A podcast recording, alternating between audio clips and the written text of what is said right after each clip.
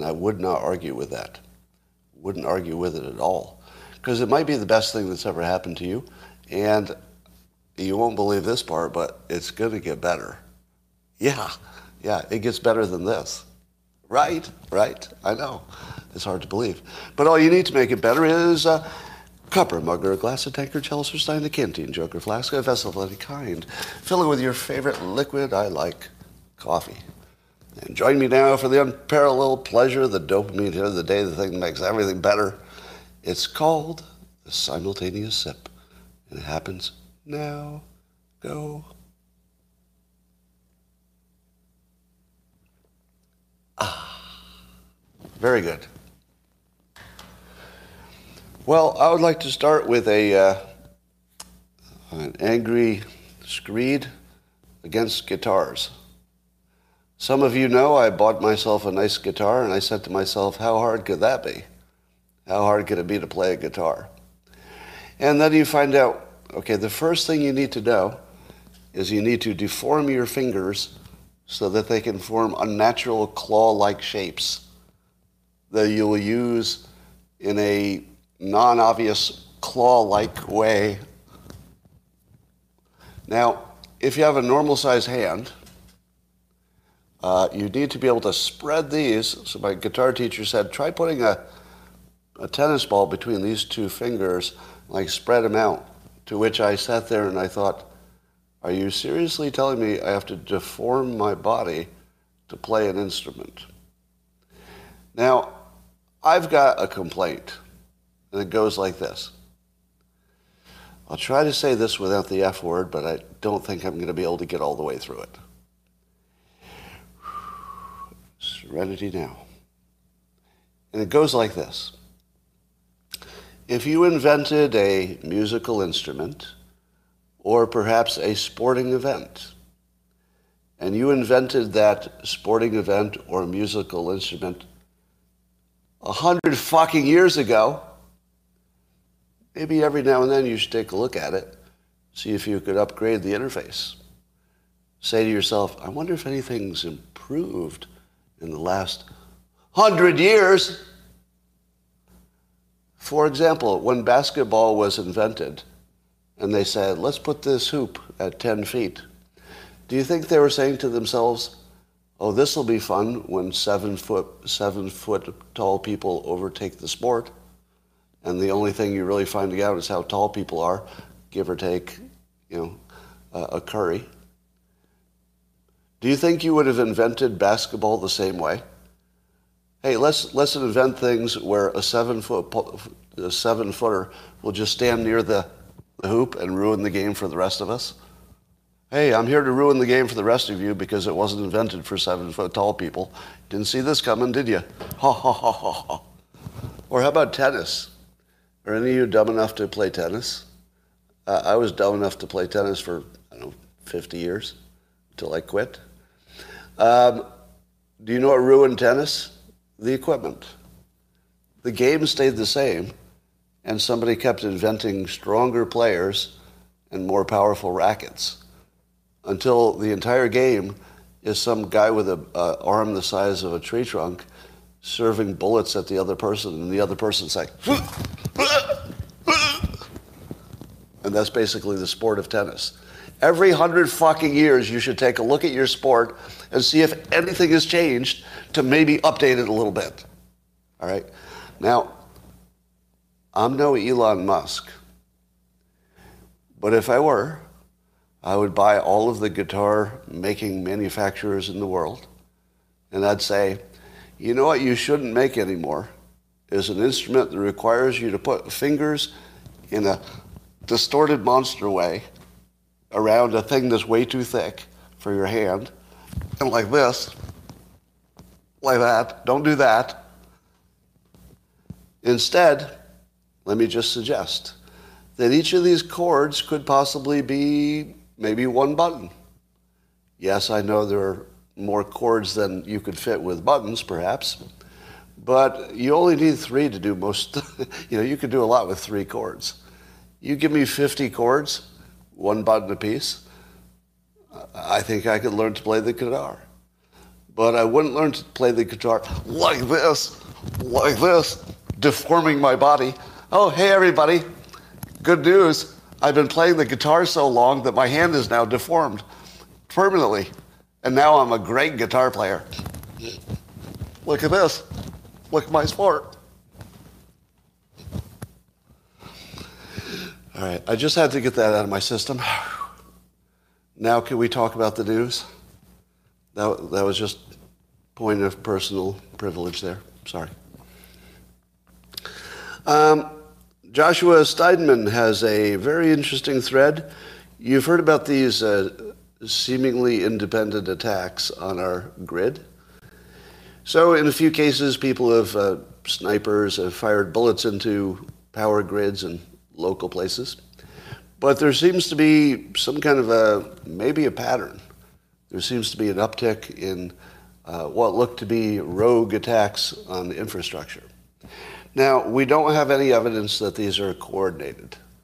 But as Joshua so um, wisely points out, if a foreign country wanted to mess with us, and as he uses the phrase, put sand in our gears, one of the ways you could do it, which is a known, understood way to do things, is the intelligence agency from another unfriendly country could look for uh, rogue criminal elements who would be willing to do an attack for money. And then it wouldn't be obvious where the attacks were coming from. It would look like a bunch of individual rogue terrorists. And Joshua points out that there's at least three possibilities here, but they all have to be considered. One is that they are individual attacks, and there's something that's causing more of them, but maybe not anybody coordinating it. Uh, number two, possibility is it's an actual coordinated attack in which the uh, foreign government is trying to hurt the United States, and it's just about hurting us. That's possible. The other possibility is the funny one that there's a foreign country that's trying to send us a message that they could destroy our grid anytime they want to, but we're not getting the message because it's too indirect, it's too subtle. Like, okay, are they trying to send us a message? Because they look like individual attacks, but they do have something in common, but we don't know who would be sending the message. So, so it might actually be one possibility is that it's a, a failed attempt to send a message that somebody could take us out if they want to, and we're not getting it. now, I don't know which one to bet on, but I, but I like I like the way of thinking that says don't eliminate don't eliminate all the possibilities. Like you need to look into it a little bit. All right. Um, so, have you ever heard me say, uh, for, for those of you who are new to my live stream, can the people who've been watching me for a while, how many times have I said that in the long run, the United States and Russia are natural allies? the actual phrase, that we're natural allies. Can you confirm that I've said that way too many times? I've said that so many times. Well, today in the news, uh, freed uh, Russian arms dealer Victor Bout. He's the one who was traded for um, Griner, the WNBA player. So he's free now. He had been in an American jail for his uh, arms dealing, which were pretty bad because he armed a lot of African and other countries that killed a lot of people. But it turns out that uh, Victor, the dangerous Russian arms dealer, is very pro-American. he's very, he's very pro-American. he speaks really good English with an accent, but it's really good English. And in jail, he said he would he would hang around with uh, a number of rural uh, people. I don't know why he mentioned rural, but he, probably because they were white. Now that I think about it, but he said he hung around with a lot of rural people, you know, Americans, and he said they were great. He goes, they, all, they were all interested in Russia. Nobody had any bad feelings about Russia. He had no bad feelings about Americans, loves Americans. And, and, he, and he said, he actually used the same phrase. He said that Russia and the United States are natural allies. Did you see that coming? like, who, who had that on their bingo card? freed Russian arms dealer says U.S. and America are natural allies. and we should maybe, maybe act that way. Scott doesn't say we are natural allies. First time hearing it since 2017. So there's somebody on here who says I, I've never said that.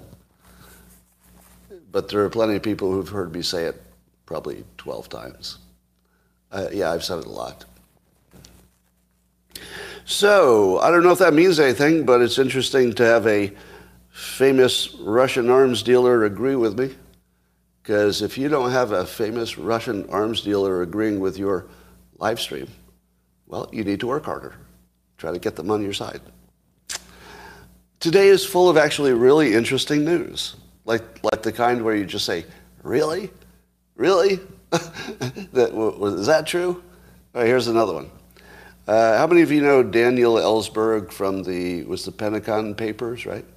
So he had some he had some secret um, U.S. government documents, and uh, so that was you know famous story of Daniel Ellsberg.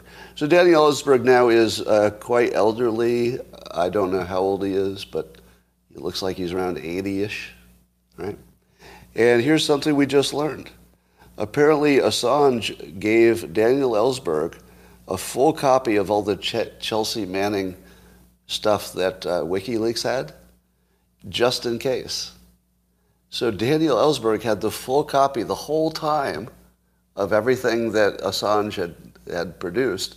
And the reason that he'd given it to El- Els, uh, Ellsberg, the reason he'd given it to Ellsberg is as a emergency backup, because he was the one person that he trusted to get it out to the public. That's kind of amazing, isn't it?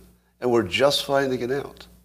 And then here's the, you know, the, the added boost on top of it. Ellsberg is saying that if Assange is, is guilty of simply possessing the documents, because I think, I don't know the specific legal argument here, but I think the, the argument is that simply possessing these secret documents is a crime. And Ellsberg is saying, if that's a crime, you better indict me because I have them. Right? he, he, he, illegally has, he illegally has these documents, but he would say that he legally has them because they were given to him by somebody he did not steal them. So that's legal if you're not the stealer, I guess. Now, he makes the point that if this were Great Britain, it would definitely be illegal because they have a specific law that says you can't have any secret government documents. That's my understanding. But Ellsberg points out that in the United States we don't have that law. And simply possessing the documents is not a crime, and he'd be willing to test it. Like he's actually, uh, he's begging for the, you know, let, us bring it on. Let's test this in court. How much do you love that? Well, like this, this is the America that I want to live in, right? This little scenario where somebody had some information they thought would be good for the citizens. They found the most trustworthy citizen they could find on this topic, you know, according to Assange apparently. Gave him the documents, had a good backup plan, and then the backup plan is working not exactly the way Assange planned, but in a different way. It's working. In other words, Ellsberg now just he entered the fight. If he had not had those documents, Ellsberg is 91. Thank you. Ellsberg is 91. If Ellsberg were, were not 91 and still willing to fight, this would look different. this would look different. All right. Uh, so here's what I tentatively favor, but I'm going to tell you that I'm not fully informed on the whole Assange WikiLeaks thing. I, I feel like I might have some uh, dark corners there that need a little light in my understanding. But here's where I'm at. I'd like to see a public trial. I mean, I don't even know if that's an option. But would we be able to see the trial, or would it be a bunch of secret stuff, so it'd have to be behind closed doors? If it's behind closed doors, I don't favor it at all. If it's, if it's going to be open to the public as much as possible, then I say let's test it. Let's, I, I don't even know why Assange is so concerned about um, extradition, because it's not like he's a free person.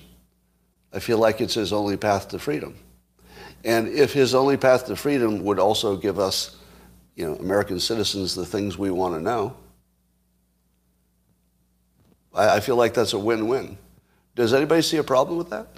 What would be the problem with just putting it in court and let us, letting us see how it plays out? You might be Epstein. But doesn't he have that risk already? I mean, would he be in more, more danger here than wherever he is? I mean, anybody can get to him anywhere. You've been yelling power chords at me.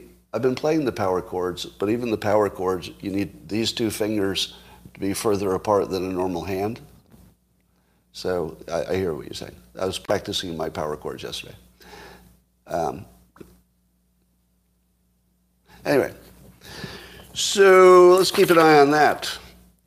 Uh, here's a funny, not a funny story, a horrible story. I'm sorry. Did I say it was funny? This is a tragic, horrible story about a nurse in Germany who was, uh, gave 8,600 patients a saline shot when they thought they were getting a COVID vaccination. So apparently, this nurse uh, was anti vax, anti COVID vax, and was giving people saline instead of the vaccination. And so she got convicted, and she'll serve some time, I guess. And here's the, or no, I got no, she won't serve time. I think it was a uh, suspended sentence or something. I don't know, but she's got some kind of penalty. Um, but is there anything uh, uh, missing in the story? Now, apparently, she admitted that she gave some saline injections, but then they thought, wait, it's probably more than some. And then they started testing all the people who had been to her, and they found out that they didn't have antibodies for the vaccination. So, so they determined there's 8,600 people who should have been vaccinated and weren't, and mostly they were over 70. So it was actually the most vulnerable population. Now, is there anything missing in the story? Any, any dogs not barking? Thank you. That's right. Did, uh, did anybody ask the 8,600 people, how'd it work out? how'd it work out? Because you know what is conspicuously missing in a story about somebody who's in legal jeopardy? What, what's conspicuously missing? What was the cost or the outcome of the bad behavior? We know 8,600 people got a shot, and then we can say for sure about the 8,600 people. What can we say for sure? They did not have vaccination complications. Right? We can say that for sure. We know that the nurse reduced the risk of complications. Now, don't you think they had an obligation to ask if anybody was worse off? Did they have worse outcomes? Did they get COVID and die? I have a suspicion that the data does not support the prosecution. Because if it did, and they actually talked to all 8,600 people, because I think they had to talk to the 8,600 people to test them for antibodies. They had extended conversations, right? So, isn't that kind of conspicuously missing? I'm just saying. It's just not there. All right, another amazing story. Like the, the news is just full of amazing stories today. There's a whistleblower, Dr. Huff, who worked in the Wuhan lab from 2014 to 2016, including being vice president at one point. So he's a high ranking Wuhan lab American who says, absolutely, the US government is to blame for the transfer of dangerous biotech to the Chinese. In other words, America is blaming China, China is blaming the US, and they were both fucking in on it. That's what the whistleblower says. They were in on it together. Ouch. Now, have I told you that every time there's a conspiracy theory, lately it seems we're finding out it's exactly what you thought it was. What's the worst thing you could have assumed about the Wuhan lab? Is the worst thing you could, you could assume that uh, it was all China? It was just China. China did it and they're lying about it. Is that the worst that you could assume? Because that's really bad. That would be bad. No. Is the worst you could assume that it was really America and we were blaming China and mostly getting away with it? That'd be bad. I mean, that'd be very, very bad. But you know what would be worse than that? If the United States and China were completely aware that it was both of us. And, and we just agreed to blame each other so that nobody was quite sure. I feel like it was the worst case scenario. I don't know if it could be any worse. What could be worse?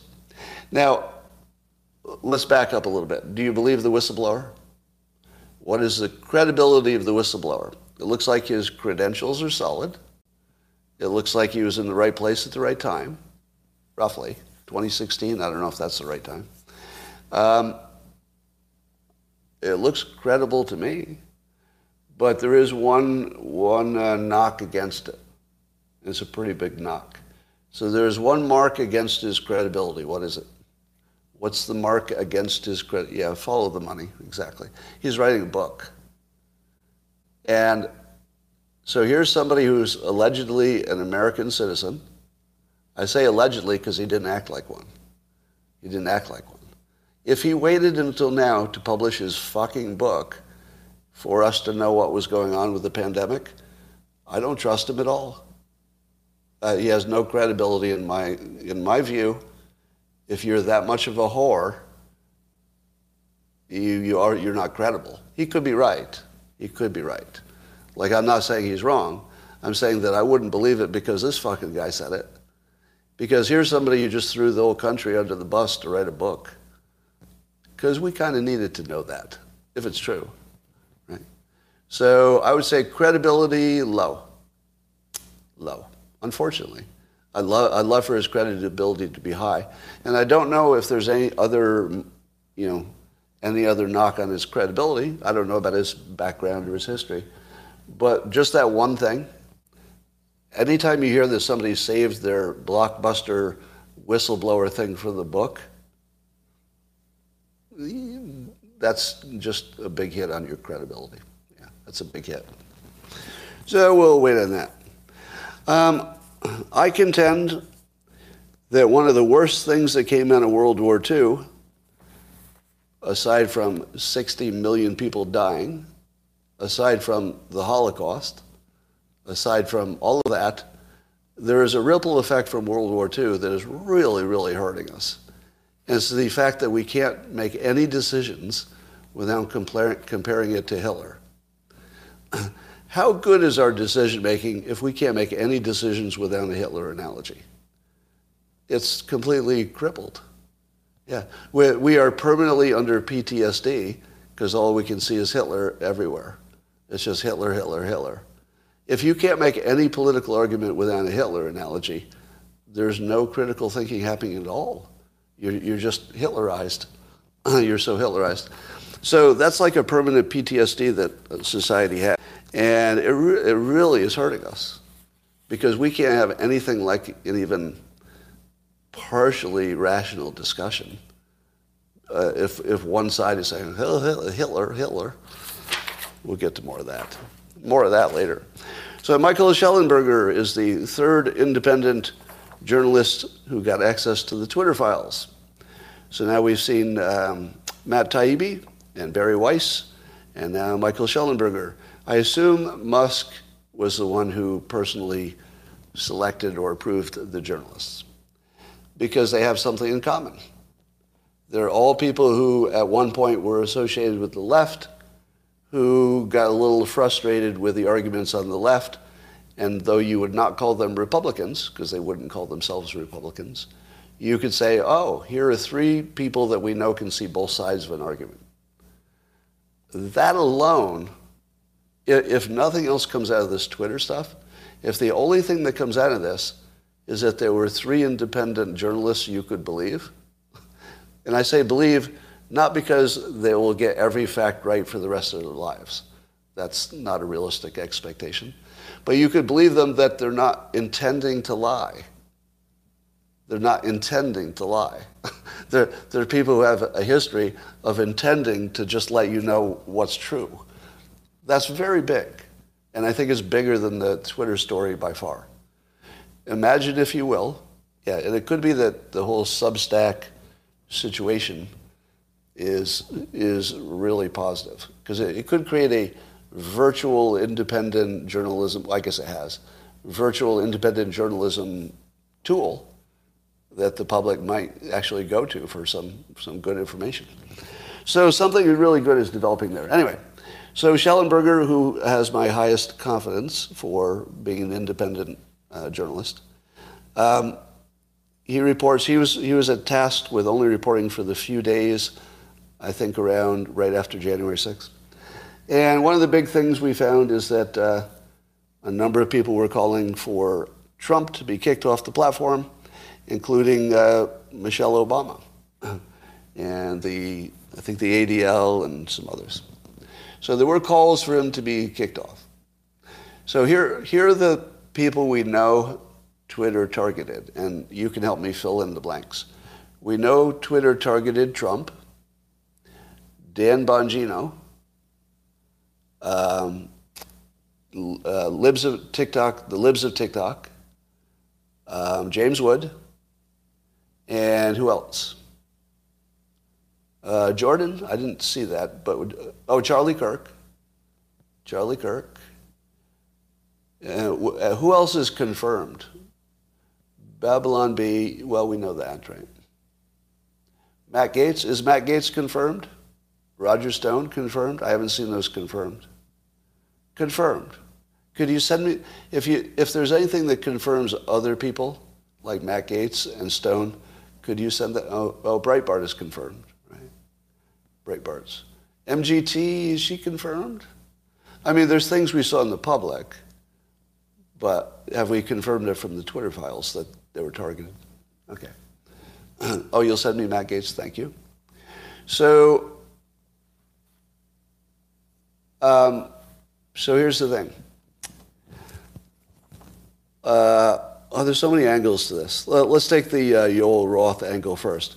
As you know, Yoel Roth was in charge of who got banned on Twitter. And he seemed to be operating somewhat independently with at least one other executive. And maybe Jack Dorsey wasn't in the loop on some of this stuff. So, so we know that there was stuff happening outside of Jack Dorsey's direct control or, or direct uh, intervention or something, I guess. So that much we know. Um, but it turns out that Yoel Roth, when he was, uh, I think, working on his PhD, wrote a paper, and I'm going to be very careful about how I talk about this. Okay, he wrote a paper about the app Grindr, And I don't know. I don't know what the bigger topic was, but the part we know about. He talked about the app Grindr, which is for gay people to do gay hookups. And he mentioned that there were underage people who were not legally allowed on the app but they would sneak on. So there were a lot of young people under 18 on the app.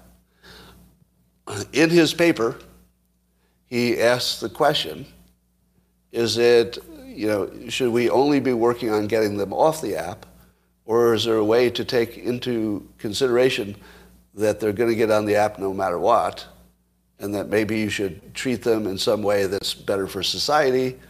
Is there any positive way to make it better keeping underage people on a sex app.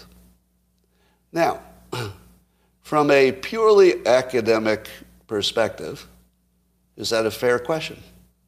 From a purely academic perspective, which is the context, is that a fair question? Yes, it is. Of course it is. It's a fair question. Because the question is, how do you reduce harm to children?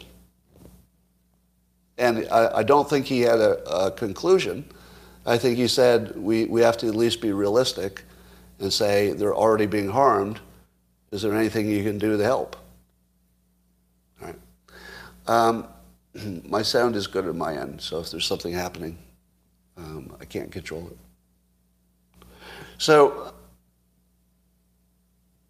all right, so um, somebody researched that and found out that that was in his background. And then uh, Elon Musk actually tweeted it. Elon Musk actually tweeted that it explains a lot. it explains a lot that the guy in charge of who gets kicked off the system had, had written a paper questioning whether children should be on a sex app.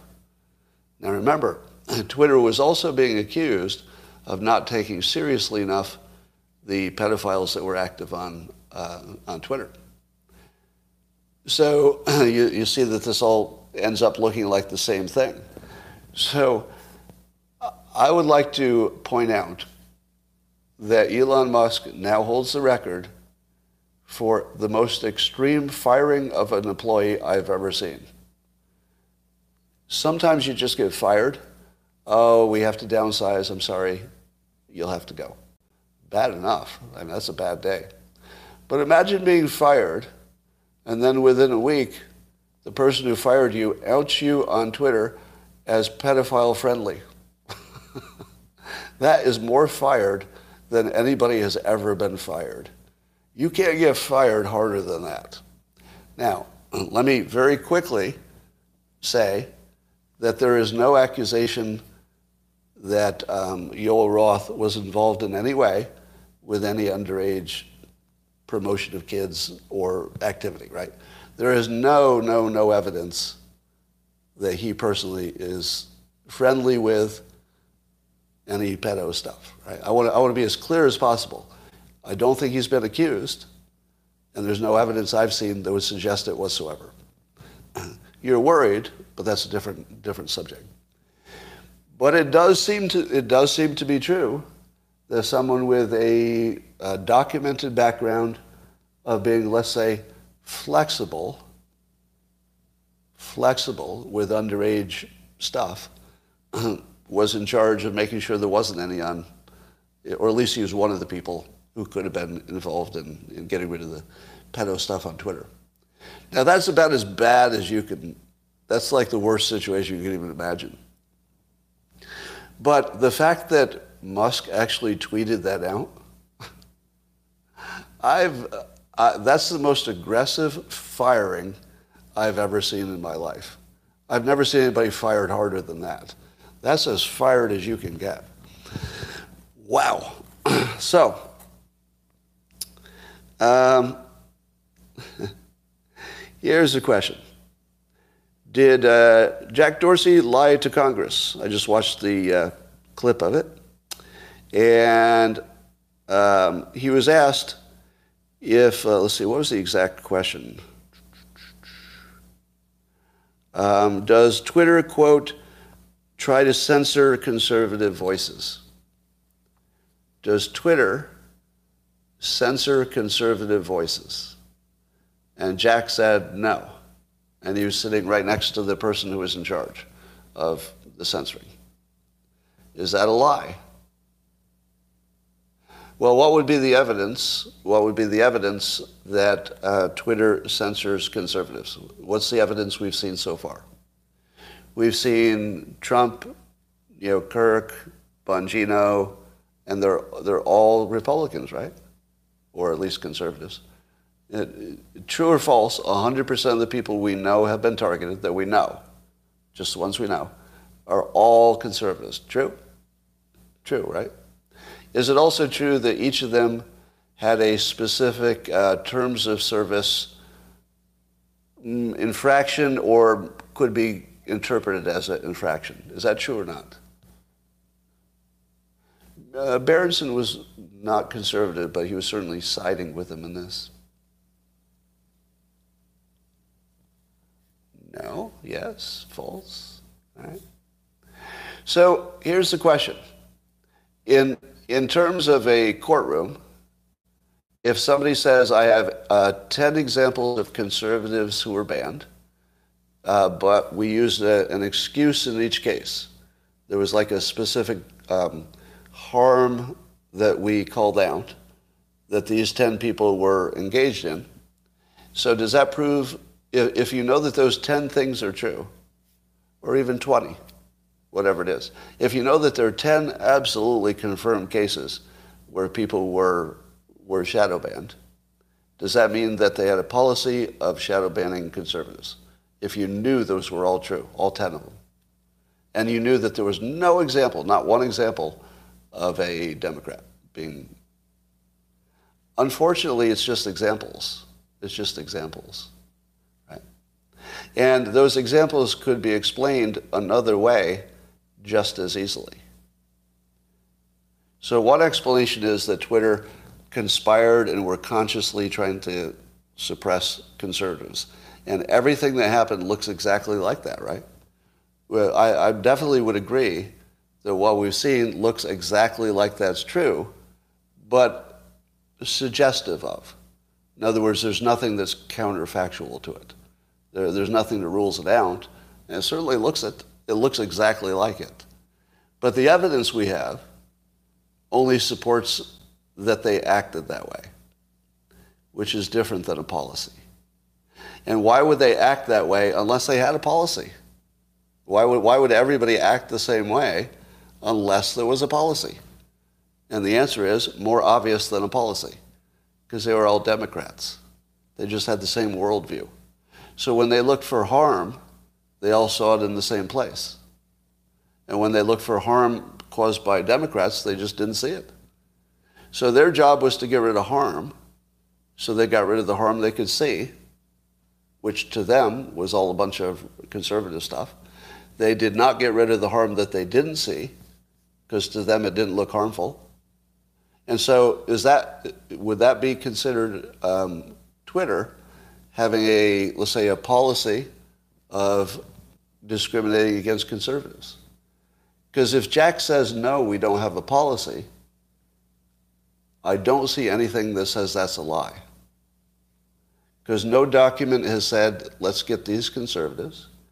No person has, no person has uh, testified that, yes, we were after conservatives.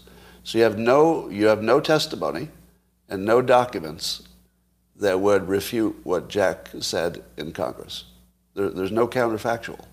The only, the only evidence you have is not conclusive, it's anecdotal anecdotal evidence has no um, no legal value really, unless unless there's just tons of it, and then you can make a, a case you know based on uh, circumstantial evidence. But this this is not even close to that level. This is one anecdote that's just repeated. Now you imagine imagine a jury trial. Imagine you took just what you have now and you didn't learn anything else. You took it to a jury. You said, "Hey, jury." we found all these cases of conservatives being suppressed and no cases of anybody else being suppressed. So there's our case. And then, then what does the jury say?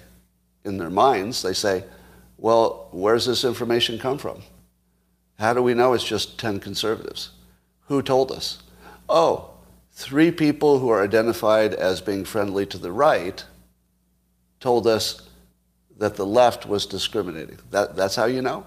Your source is only people on the right looked at things you haven't looked at and we can't see.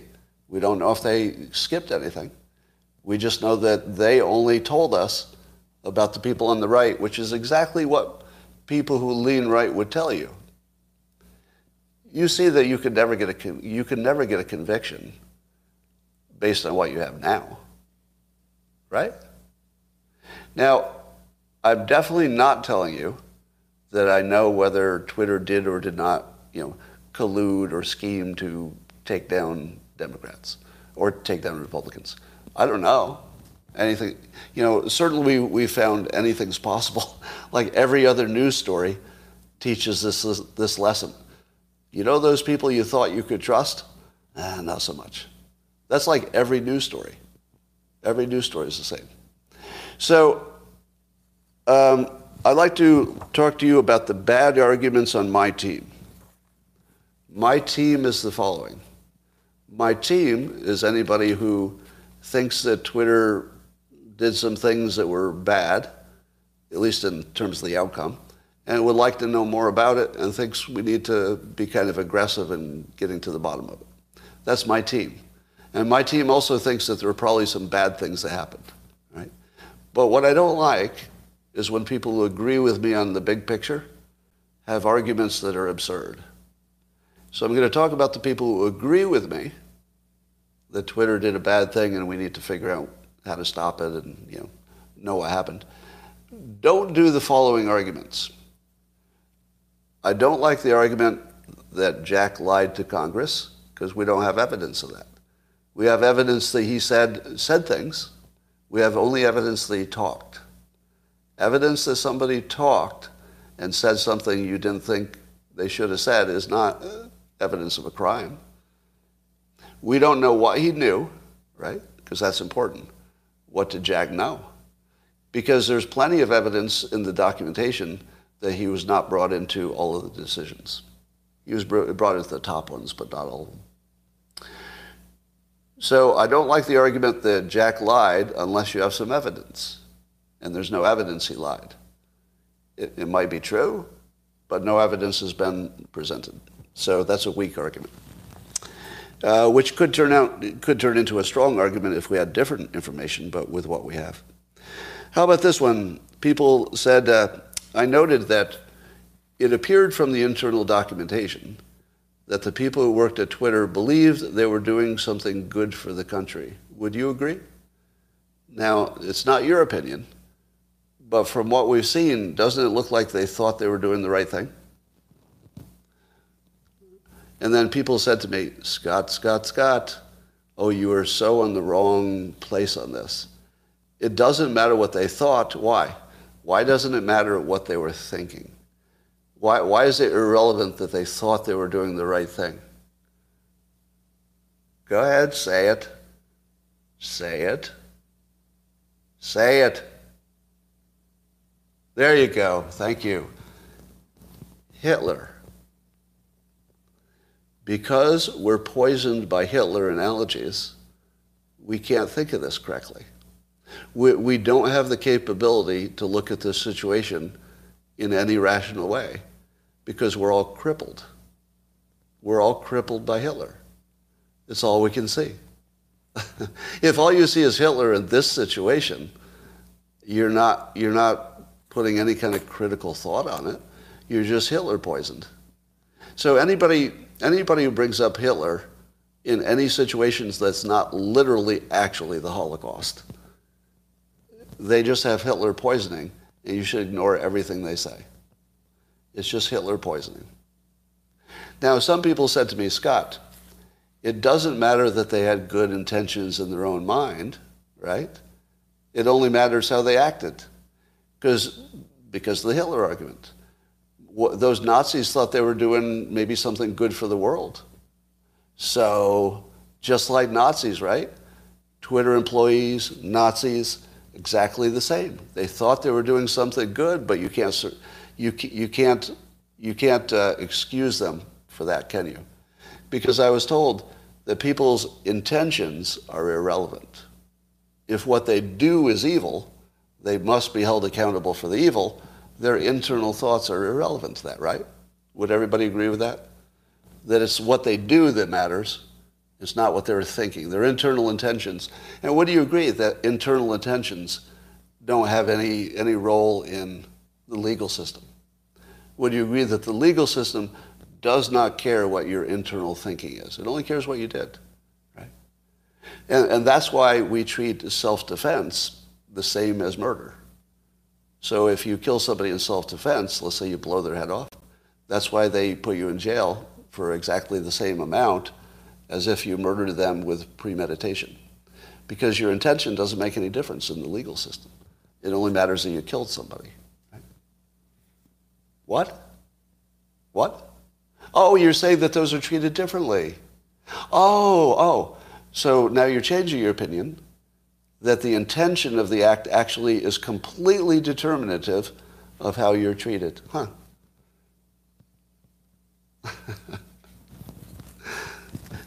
Please don't tell me that the intention doesn't matter. The intention is all that matters. It's all that matters for understanding how to, how to deal with it, how to fix it, whether or not there's any legal repercussions. The intention is all that matters. it's like way, way the most important thing. Because um, in all likelihood, in all likelihood, what we've found out so far is exactly what Jack Dorsey told you a year ago A year ago, Jack Dorsey told you we have too many Democrats, and so we're probably acting like Democrats when we're making decisions. I mean, I'm, I'm paraphrasing, but he said that directly, and I think probably more than once. He, he, even Jack Dorsey said, whoa, whoa, whoa, we got too many lefties here, so we're acting like a lefty organization when that was never the point of it. Like he didn't approve of it. He, he, used, he used that as a criticism of his own entity, that it was too lefty. Now, here are two possibilities to how everything you saw could happen. One possibility, it was an explicit Twitter policy to suppress conservatives. And that would fit everything you've seen. Would you agree? 100% of what you've seen so far would be compatible with that theory. That they were actually, literally, knowingly just suppressing opinions they didn't like. Totally fits the facts. Here's something else that fits the facts. Nothing like that was happening, but they were all Democrats. And so they just saw the world through a Democrat lens when they looked at Trump, they saw a monster. When they looked at, um, I know, grooming, as you would say, grooming in schools, maybe they just saw um, progressive sexual education. It didn't look dangerous to them. Maybe when you saw Antifa, you saw a, a domestic terror group. Maybe they saw uh, protesters for Black Lives Matter, like, you know, good people on a good cause. Couldn't you get to the same place? Uh, wouldn't, wouldn't everything you've seen be explained just by having lots of Democrats there? Couldn't you explain all of it with that? Because you can, very easily. There, you don't even, there's no stretch, there's no spin, there, there's no pretzel logic. It's just right down the middle. How about everybody was a Democrat and so they acted like Democrats? Or it's a big old conspiracy and they were secretly trying to change the country, but yet it didn't show up in any of their documentation and there's not a single whistleblower. Not a single whistleblower says, yeah, we talked about it. We are just trying to put down the conservatives. Not one. There's not one whistleblower in all of Twitter. Really? No, not one whistleblower to say, oh yeah, we actually just talked about this privately and it was just all about suppressing. Not one.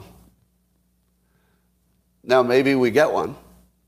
Now, and I want to be as clear as possible. Later, when you tell me I'm wrong, if new information comes up, no, you're wrong again. That would be you being wrong twice. If new information comes out, then I might change my opinion based on the new information. That's not wrong. I'm telling you, we don't know what's going on because we don't have the information. So don't act like you know when you don't know right? So if later we know, then I'll say, oh yeah, now we know. All right. Um, all right. Uh, and so we've not seen any direct evidence that uh, Twitter was targeting conservatives. We've seen anecdotes which are very convincing and could mean that they had said it directly, but we're short of that standard. Um, Let's see. And let, more to that point. Um, what is your point of view on the following three things? If you complain that the 2020 election looked rigged, are you trying to protect the public or destroy it? Go. The, the people who said 2020 was rigged, are they trying, were they trying to protect the republic or destroy it? Sort of a point of view, isn't it? People on the right say they're protecting it, people on the left say they're destroying it. How about if you were a January 6er and you protested, were you trying to overthrow the republic or were you trying to protect it? Were you trying to overthrow the, protect, the republic or protect it? Conservatives would say protect. Democrats would say overthrow. Um, and likewise, if you were Twitter, were you trying to protect the public or were you trying to rig an election? If you were the Twitter employees, were you trying to protect the country or rig an election? Mm, both. maybe both. yeah, maybe both. The, those are not really separable. There's news that uh, Trump turned down a prisoner swap for that arms dealer I talked about, Victor Bout, for just Paul Whelan. So before the WNBA player was nabbed, uh, Trump had the offer of the arms dealer for the uh, ex Marine, and he turned it down, according to John Bolton. Is John Bolton an accurate source for Trump related behind the scenes information? No, no, he's not. no. So there may be some context here that's missing. Now, I would not be surprised if he turned down the deal. But that's, there's a, a big difference between that and you know, the, the simple version we're hearing. There, there may be more to it. So I don't know. Could be technically true, but missing some detail. All right, here's some really interesting uh, events. You might know that Kari Lake has filed a lawsuit about the midterms and her Arizona situation. And part of her filing uh, includes the claim that they, they got an expert on voting machines, and they specifically got an expert on, um, they specifically got an expert on these kinds of voting machines. Right? So Kari Lake gets an expert on these kinds of voting machines. And the expert says that the mass problems they had with the voting machines on election day could not have been created unintentionally. What? From a technical perspective, it couldn't have been an accident. Now, that's one of those uh, opinions that you know, you could imagine another expert saying, oh, yeah, it could be an accident. Let me explain how. So you could imagine there might be a counter to that. But that's the claim. Somebody with extensive knowledge of those specific machines says that exact problem could not be happening by accident, that that could only happen by a human intervention intentionally. Uh, now, of course, this is not proof. This is just the evidence being offered up. But here's what's interesting. Rich Baris, who on Twitter goes by the People's Pundit, and he was very involved in the election irregularity claims. And he tweeted this, and I don't know if you could have, maybe you couldn't have done this a year ago, but he said the 2022 Arizona midterm elections were not conducted legitimately. Now keep in mind he said that on Twitter. Could you say that on Twitter a year ago? Uh, could you? I feel like you would have been kicked off, right? Kicked off of Twitter. But there it is. But then he follows it up, and I think this gives it a little extra weight. He says, I have no problem extending invites to publicly debate me over the fact. All fake gurus uh, are welcome to apply. A word of caution. This is from Rich Baris. He says, You're not as smart as you think you are, and I'm going to embarrass you. That's a pretty uh, gutsy claim, isn't it?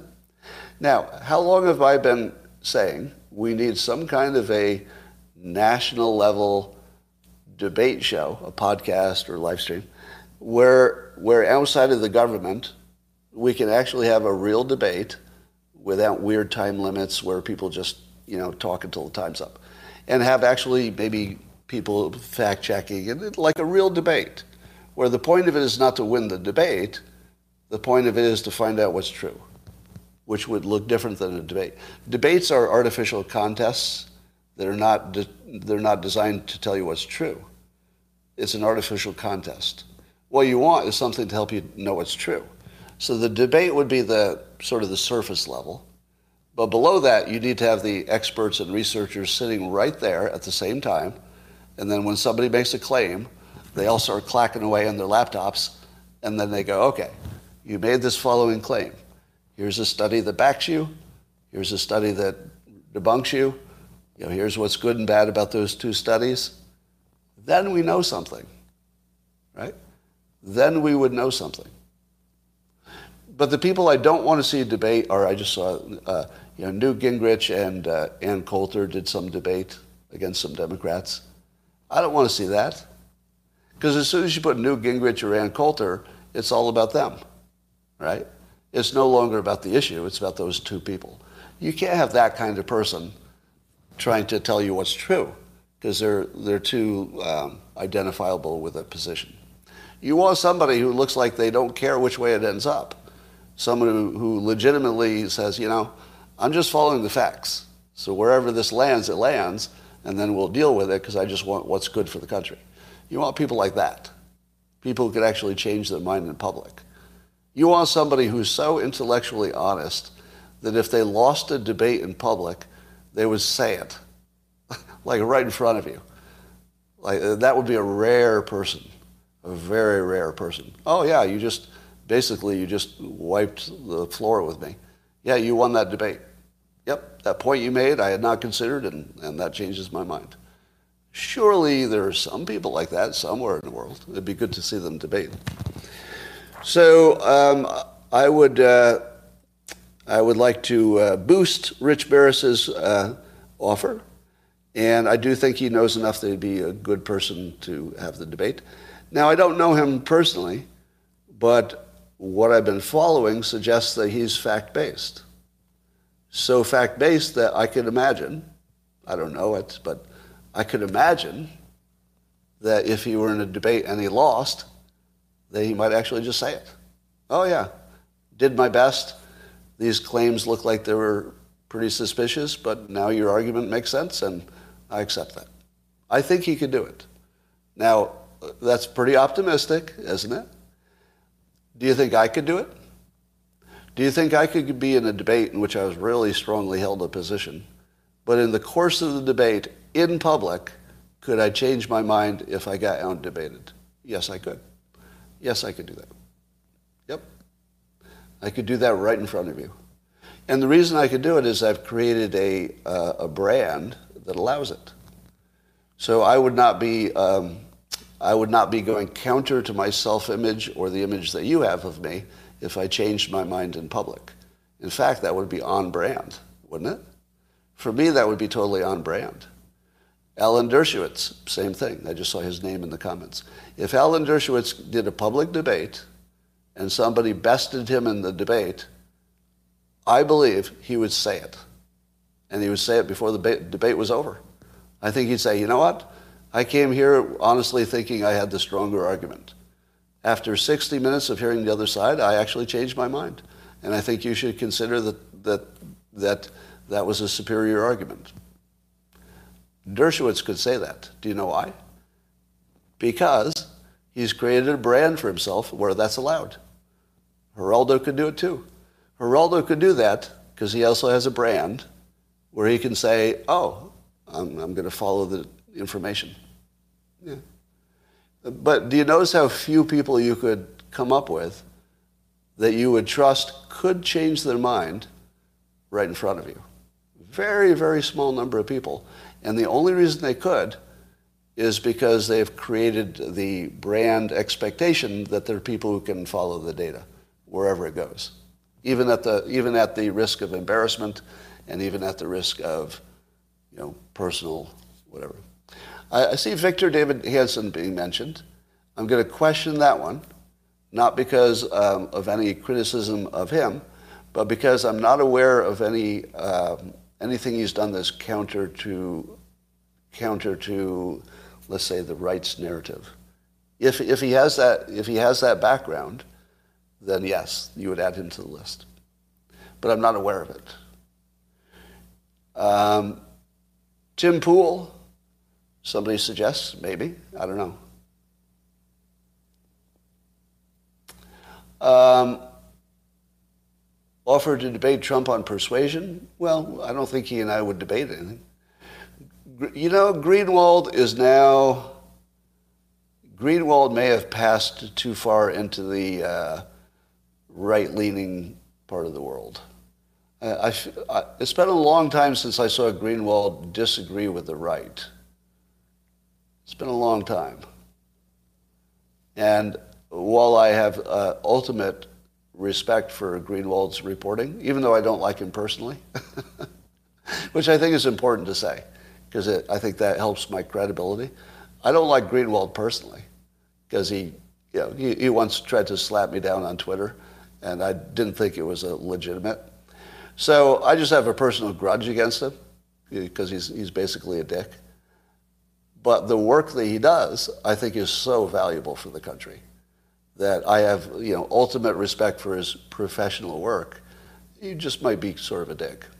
But I'm pretty sure that's common to a lot of people.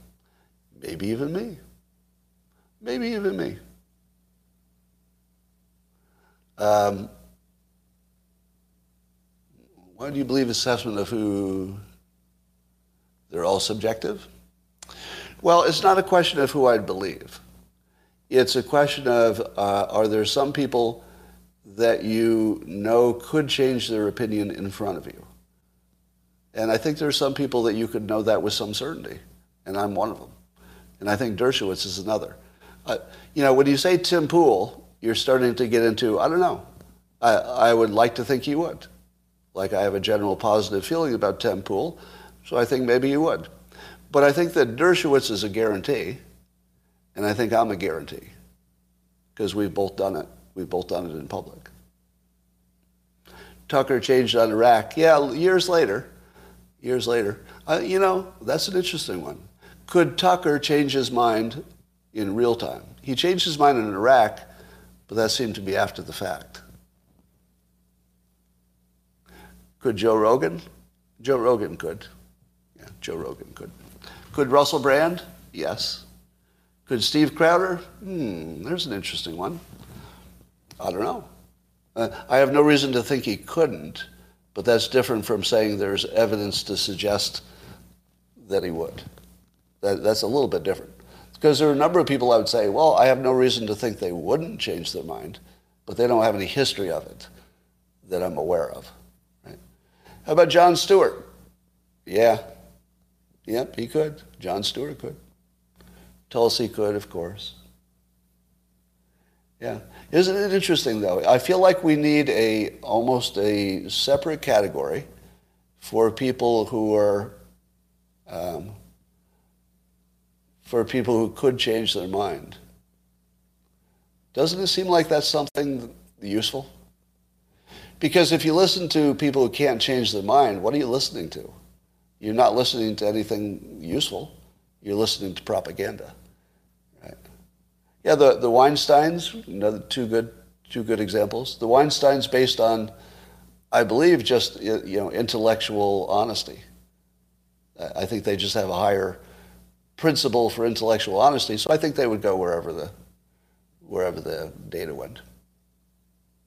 That's my impression. Dr. Drew, same thing. Dr. Drew, uh, he's a, he has a history of being able to take a hit by not saying the popular thing. So he's got a long history of going where he feels the data is going. So that's a good one.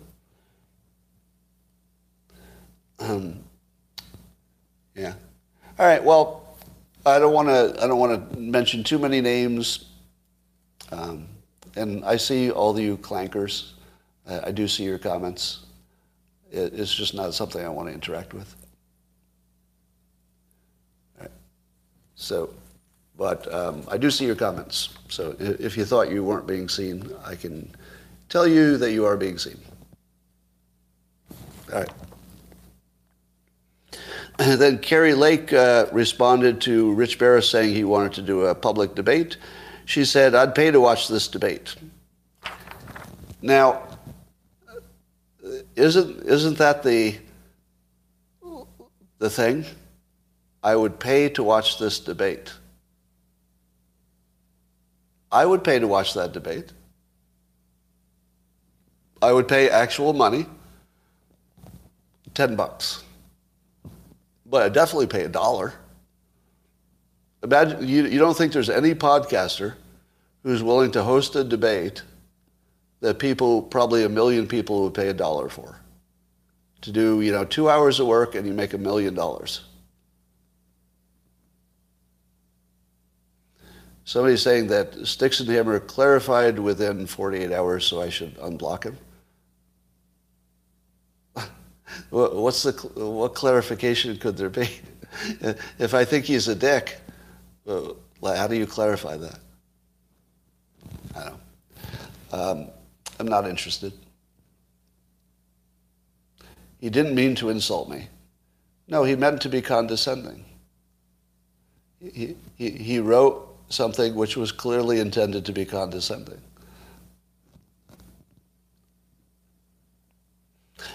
yeah, it takes one to know one. Yeah, that's true. It takes one to know one. All right. Now, here, so here's the thing. It wasn't his first offense. And when people uh, speak to me in a condescending way, I have a right to uh, take them out of my of my attention span forever. It doesn't matter to me that he, he doesn't like it. That's not really. Be a man. Be a man. All right, here's a good question. Is it more manly just to make your decision and move on? Or is it more manly to keep revisiting your decision? Which is more manly? I don't think anything's more manly. um, let, me, let me give you a little micro lesson about something. I think that maybe this uh, applies. How many of you have the following philosophy of life? And I'll give you the alternative. The first philosophy is once you've made a decision, you just move on. And there are other people who make a decision, but it's never really made. It's always revisited forever. Maybe, maybe, maybe, maybe, right? Um, I, I take the decision and move on. And then when somebody says you made a wrong decision and here's why, even if I believe them, I move on anyway. I move on anyway. And that's really hard to explain. So other people do. And I'm not even sure if it's uh, rational. it's just that my experience of life is that moving forward is always better than not. And that as soon as you're in your analysis paralysis, that's all bad. but moving forward the wrong way can at least help you adjust. You know, if you run into a wall, you adjust. But I always, I always say, okay, we're done with that decision. And it's really hard if you're making decisions with women, like a partner, because women will often say accurately, oh, new information has emerged. Let's go relook at this decision. And then I say, I don't go backwards. Uh, I, am going to make a new problem with my new decision, and then I'll fix that because that's in the future. But I'm not going to go back. I just don't go backwards. And boy, this is a, this is a relationship killer, let me tell you. I don't recommend it to you at all. It's a total relationship killer. Because try to explain to somebody you shouldn't do something that's obviously right. Well, you obviously made the wrong decision based on this new information. Why in the world wouldn't you go back and rethink it? Because I don't go backwards. I just don't go backwards. I'll go fix the new thing that I made worse, but I'm not going to go backwards. Is, it, is that a good way to be? I don't know. I really don't know. You took a massive L for what?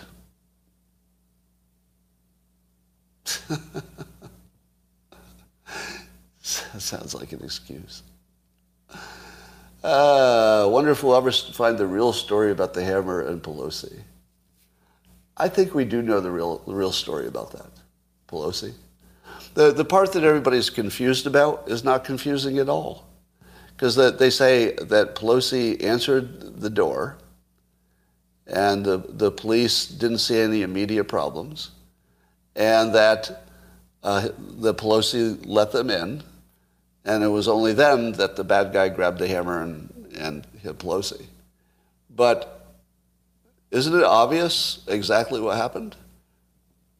Pelosi was engaging the crazy guy in conversation to, to stall and you know to, to keep it as nonviolent as possible. He had the hammer in his hand just in case, but he was clearly talking to the crazy guy like a friend. And he wanted to maintain that feel to keep the violence low. So when the police entered, he said, you know, my friend here, you know, here, here's my friend, because they've been talking for a while now. So he wanted to he wanted to present him as a friend to keep the violence down. Here's my friend. And then when the uh, crazy guy realized that he was going to be in trouble and that this was an arrest, not just a conversation, he went nuts on Pelosi for calling the police. How is that not obvious? Now, I'm not saying it's the true story, because anything could sound right and not be true, but it's the most obvious explanation. Why would you reject the obvious explanation? Yeah, that, that's the obvious explanation. If there's more to it, well, that's the world we live in. We wouldn't be that surprised.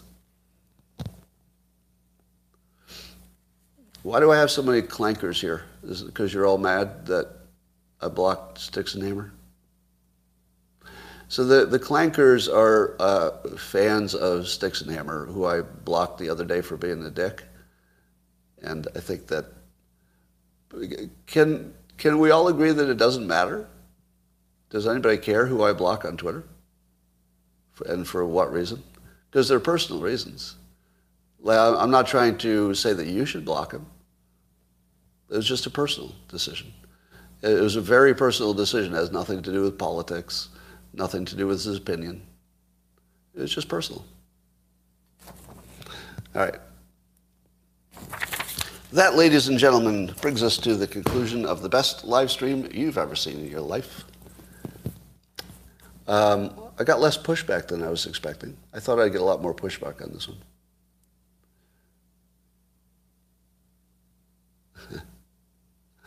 All right. Narcissist. Absolutely. Oh, uh, you just reminded me. Uh, so I responded, uh, Dr. Jordan Peterson responded to one of my tweets, and he was saying, talking about anonymity on Twitter, and he, he asked some interesting questions about the anonymous people, whether they're good or bad in general. But uh, Peterson noted in his response to me that uh, there's research that shows that these anonymous social media users are, are high in the dark triad narcissist personality traits. So you've really created a, um, an attractor for the worst people in society, and it attracted them just like you, it should have, and then they're acting exactly like you'd expect the worst people to act. Now, I responded to him. I don't, I don't know if he responded to my response. I didn't see it, one. But I responded to him because I thought it was funny that Jordan Peterson would be calling anybody a narcissist. But I don't put him in that category without myself. So in my response, you know, I noted that the two of us were, uh, two of us were both peacocks. So it's hard to say that the anonymous people are narcissists when the people in the conversation are Dr. Jordan Peterson and me. Do, do you think Dr. Jordan Peterson and, and me do you think the two of us have the right to call somebody else narcissist? of all the two people in the world, there couldn't be two more narcissistic people than us. Like we're, we're the two peacockiest, peacockiest peacocks you've ever seen. I mean, we're all about public attention for presumably doing good work. At least that's the attempt.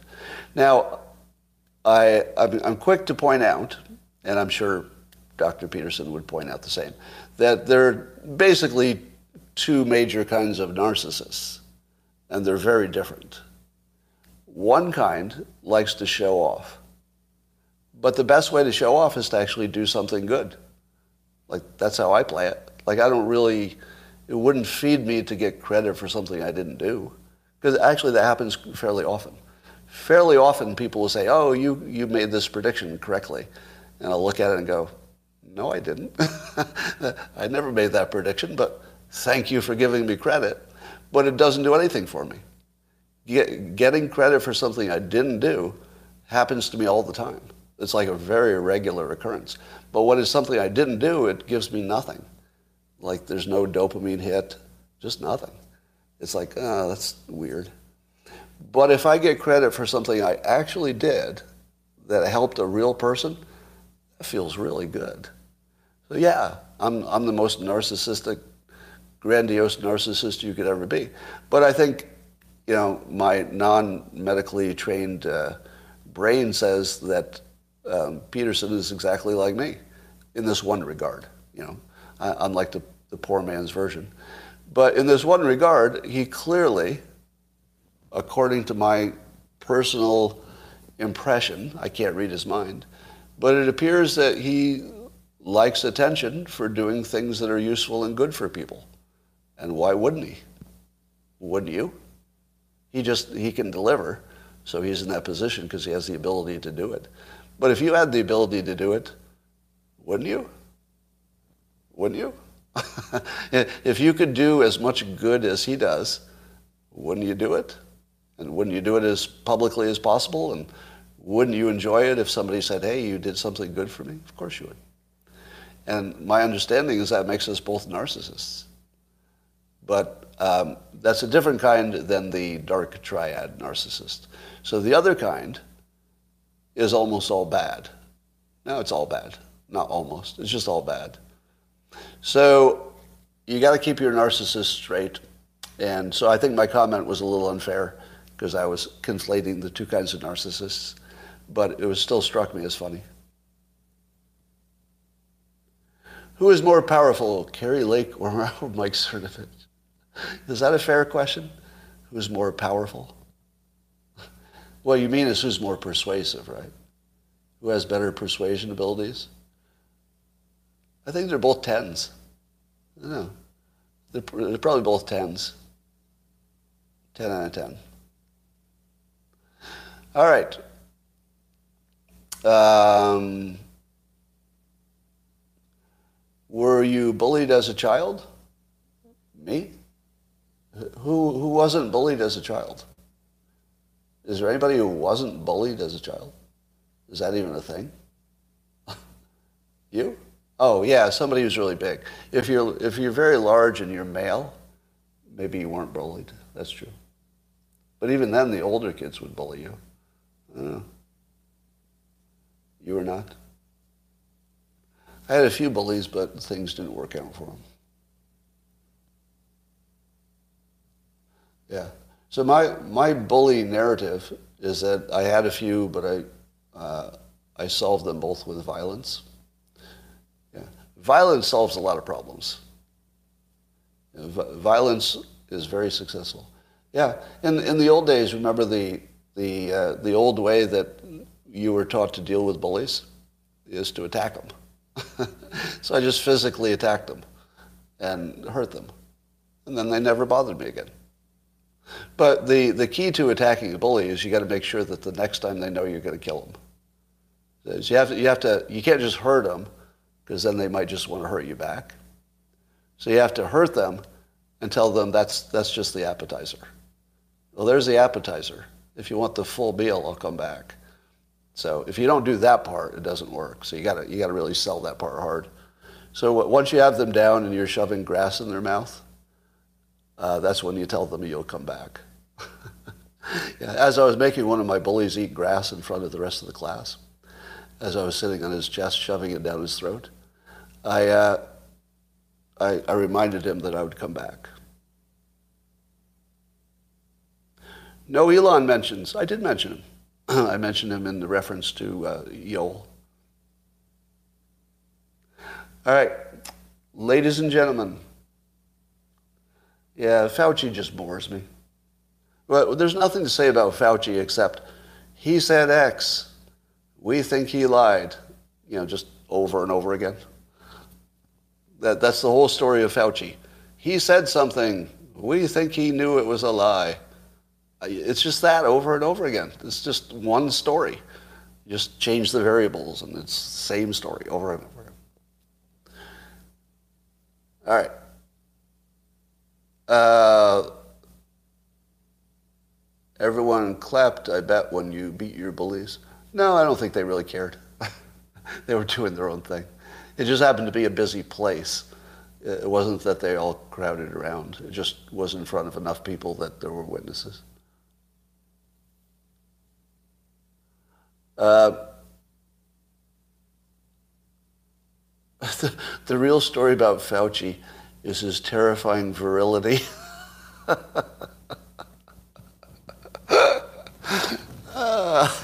his terrifying virility.